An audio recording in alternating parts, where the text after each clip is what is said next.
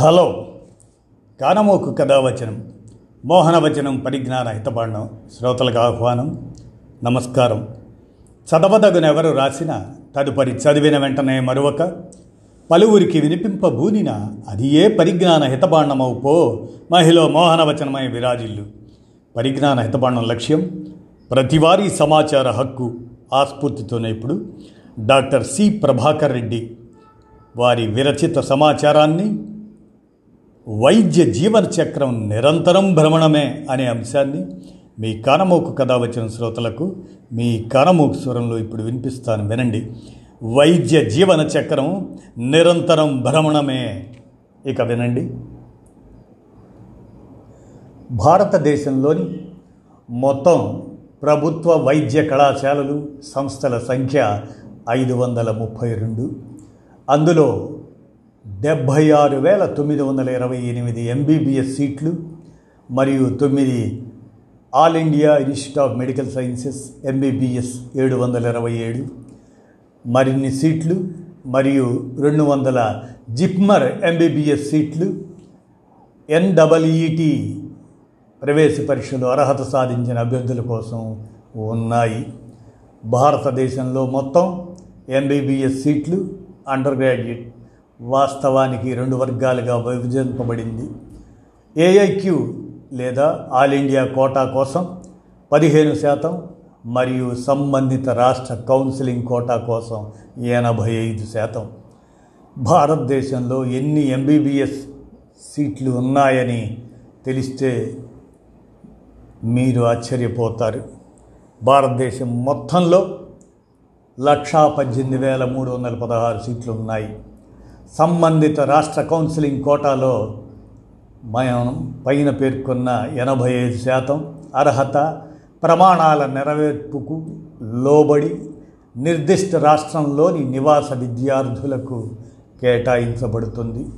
Neat cut off శాతంలో అర్హత సాధించిన వైద్య అభ్యర్థులు మాత్రమే అలాట్మెంట్లో పరిగణించబడతారు. భారతదేశంలోని ప్రభుత్వ వైద్య మరియు దంత కళాశాలలతో సహా భారతదేశంలోని మొత్తం ఎంబీబీఎస్ సీట్లు రెండు వేల పంతొమ్మిదిలో ఆల్ ఇండియా కోటా ప్రకారం పదిహేను సీట్లు పదిహేను శాతం సీట్లు రిజర్వ్ చేయబడ్డాయి. మరియు నీట్ కౌన్సిలింగ్ ఆధారంగా భర్తీ చేయబడతాయి. జమ్మూ కాశ్మీర్కు చెందిన అభ్యర్థులకు ఈ కోటా వర్తించదు. ఆల్ ఇండియా కోటాలో రిజర్వ్ చేయబడిన సీట్ల సంఖ్య సుమారు అరవై ఐదు వేలు. ఇది కాకుండా ఇరవై ఇరవైలో చేర్చబడిన ఈడబ్ల్యూఎస్ ఈడబ్ల్యూఎస్ ఆర్థికంగా బలహీన వర్గాలకు పది శాతం మరియు ఎస్సీస్కి పదిహేను శాతం ఎస్టీస్కి ఏడున్నర శాతం ఓబీసీస్ వారికి ఇరవై ఏడు శాతం మరియు శారీరక వికలాంగులకు మూడు శాతం సీట్లు రిజర్వ్ చేయబడ్డాయి. మరిన్ని సీట్లుంటే ఉద్యోగ అవకాశాలు ఏమన్నా ఎక్కువగా ఉన్నాయా? అంటే గొప్పగా లేవు. ఏటా పదివేల ఉద్యోగాలు కూడా ఉండవు. ప్రైవేట్ ప్రాక్టీసు పల్లెల్లో పోయి చేసుకుంటారా? అంటే అంత రిస్క్ తీసుకోరు. పట్టణాలలో డ్యూటీ డాక్టర్లుగా అరాకొరా జీతానికి కొందరు చేరతారు. కొందరు పీజీ వైద్యం కోసం చదువుతారు. మరికొందరు ఇతర దేశాలకు పోతారు. చాలామంది ఈ చక్ర భ్రమణంలో తిరుగుతూ ఉంటారు. అందరూ పీజీ చేయలేరు. ఉద్యోగం వచ్చినా పెద్ద జీతమేమీ ఉండదు. యాభై వేలు వస్తే గొప్ప. ఫ్రస్ట్రేషన్లో పని సరిగ్గా చేయలేరు. మరలా ఉన్నత చదువులంటూ చదవాల్సిందే. అన్నీ కరెక్ట్గా చదవగల బ్రిలియంట్ స్టూడెంట్ అయినా ముప్పై ఏళ్ళు దాటిపోతుంది డిగ్రీ పూర్తయ్యేసరికి. మామూలు వారి పరిస్థితి. నిత్య జీవన పోరాటమే. అయినా డాక్టర్ వృత్తి అంటే పాత క్రేజు అలాగే ఉంది. సంపాదన పెద్దగా ఉండదు. రిస్కులు ఎక్కువ. ప్రతి ఒక్కరూ చెరకుని మాదిరి ఉచితంగా చూడాలంటారు. బాగా సంపాదన ఏమీ ఉండదు. గొప్ప సంపాదన పది శాతం మంది వైద్యుల కంటే ఉంటే గొప్ప వేళా పాళా ఉండదు. సగం యవ్వనం చదువులోనే హరిస్తుంది. పెళ్ళి చేసుకొని జీవితం సంతోషంగా గడిపేది తక్కువ. కొంత స్థిరత్వం వచ్చే లోపలే బాధ్యతలు పొట్ట బట్టనెత్తి వచ్చేసి జీవితం అటకెక్కుతుంది. ఒకవేళ కూతురు చాలా మేధస్సు కలదై ఎండిడిఎంను చదివితే మరలా అంతటి వాడిని తెచ్చి చేయాలి. కట్నాలు ఎక్కువ ఎంబీబీఎస్ వాడిని చేసుకోరు. నాకు తెలిసిన హెల్త్ ఎంప్లాయీ కూతురుకు పెళ్ళి చేసేస్తే ఆ చేసే కష్టాలు అష్ట కష్టాలు పడుతున్నాడు. బాగా చదివి గోల్డ్ మెడల్ అమ్మాయిలకైతే మరలా అంతడోడే కావాలి. తల్లిదండ్రులకు మెంటలే ఇక. అబ్బాయిలు అమెరికా పోతే అక్కడ గ్రీన్ కార్డు వాళ్ళు సెట్ కారు. కల్చరల్ గ్యాప్ మరలా సంబంధాలు కష్టం. ఒకవేళ పెళ్ళై పిల్లలు పుడితే మరలా అదో పెద్ద ప్రహసనం. దీనిలోని లొసుగులు తెలియక మరలా ఉక్రెయిన్ ఫిలిప్పైన్కు వెళ్తారు. ఆ వానాకాలం చదువులు చదువొచ్చి పది శాతం కూడా ఎంట్రీ టెస్ట్ పాస్ అవ్వరు. ఇక్కడ చదివిన వాళ్ళకే ఉద్యోగాలు లేవు. వీళ్ళకి రావడం కష్టం. పీజీ సీట్లకు కొందరు పోటీ పడతారు. అక్కడికక్కడికే వస్తాయి.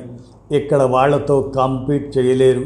మరలా కొందరు సివిల్స్ అని కొన్నాళ్ళు చదివి ఒకరో ఇద్దరో సక్సెస్ అయినా చాలామందికి ఆ సివిల్స్ రావు. రెంటికి చెడ్డ రేవడవుతారు చివరికి. మా పిల్లలు వైద్య వృత్తి చదువుతున్నారని పేరెంట్స్ సంబడం పడకపోవటమే తప్పితే చదివినోడికి అనుభవించేవాడికి పులుసు గారిపోతుంది అయినా ఈ కార్పొరేట్ కళాశాలలో ఒకటో తరగతి నుంచే ఫౌండేషన్ కోర్సులని ఊదరగొట్టి దోచేసుకుంటారు. ఆశల పల్లకీలో ఊయలు ఇస్తారు. తల్లిదండ్రులు డాక్టర్లు అయినట్లు నర్సింగ్ హోమ్ పెట్టినట్లు మెడికల్ షాపు ల్యాబు అన్నీ పెట్టి అజమాయిషీ చేసి కోట్లు సంపాదించాలని రంగుల కళలు కంటారు. అంతే జీవిత చక్రం మొదలవుతుంది. చాలా విద్యలు ఉన్నాయనే సోయ అందరికీ ఉండదు. పిల్లలు పుడుతూనే నారాయణ చైతన్యంలో వేయాలి. డాక్టరు లేదా ఇంజనీర్ కావాలి. అందరూ అదే సోయలోనే ఉంటారు. ఆ ఆశల పల్లకే పాపం పిల్లలను దూర తీరాలకు అప్పో సొప్పో చేసి పంపేసరికి వారి తిప్పలు చెప్పనలవి కాదు. మెడిసిన్ రాకపోతే కొంపలే మునగవు అనే జ్ఞానం తల్లిదండ్రులకు పిల్లలకు ఇద్దరికీ లేదు. ఉంటే దేశం కాని దేశంలో పిల్లలకి కష్టం ఉండేది కాదు. కొందరు తల్లులకు కడుపు కోత ఉండేది కాదు.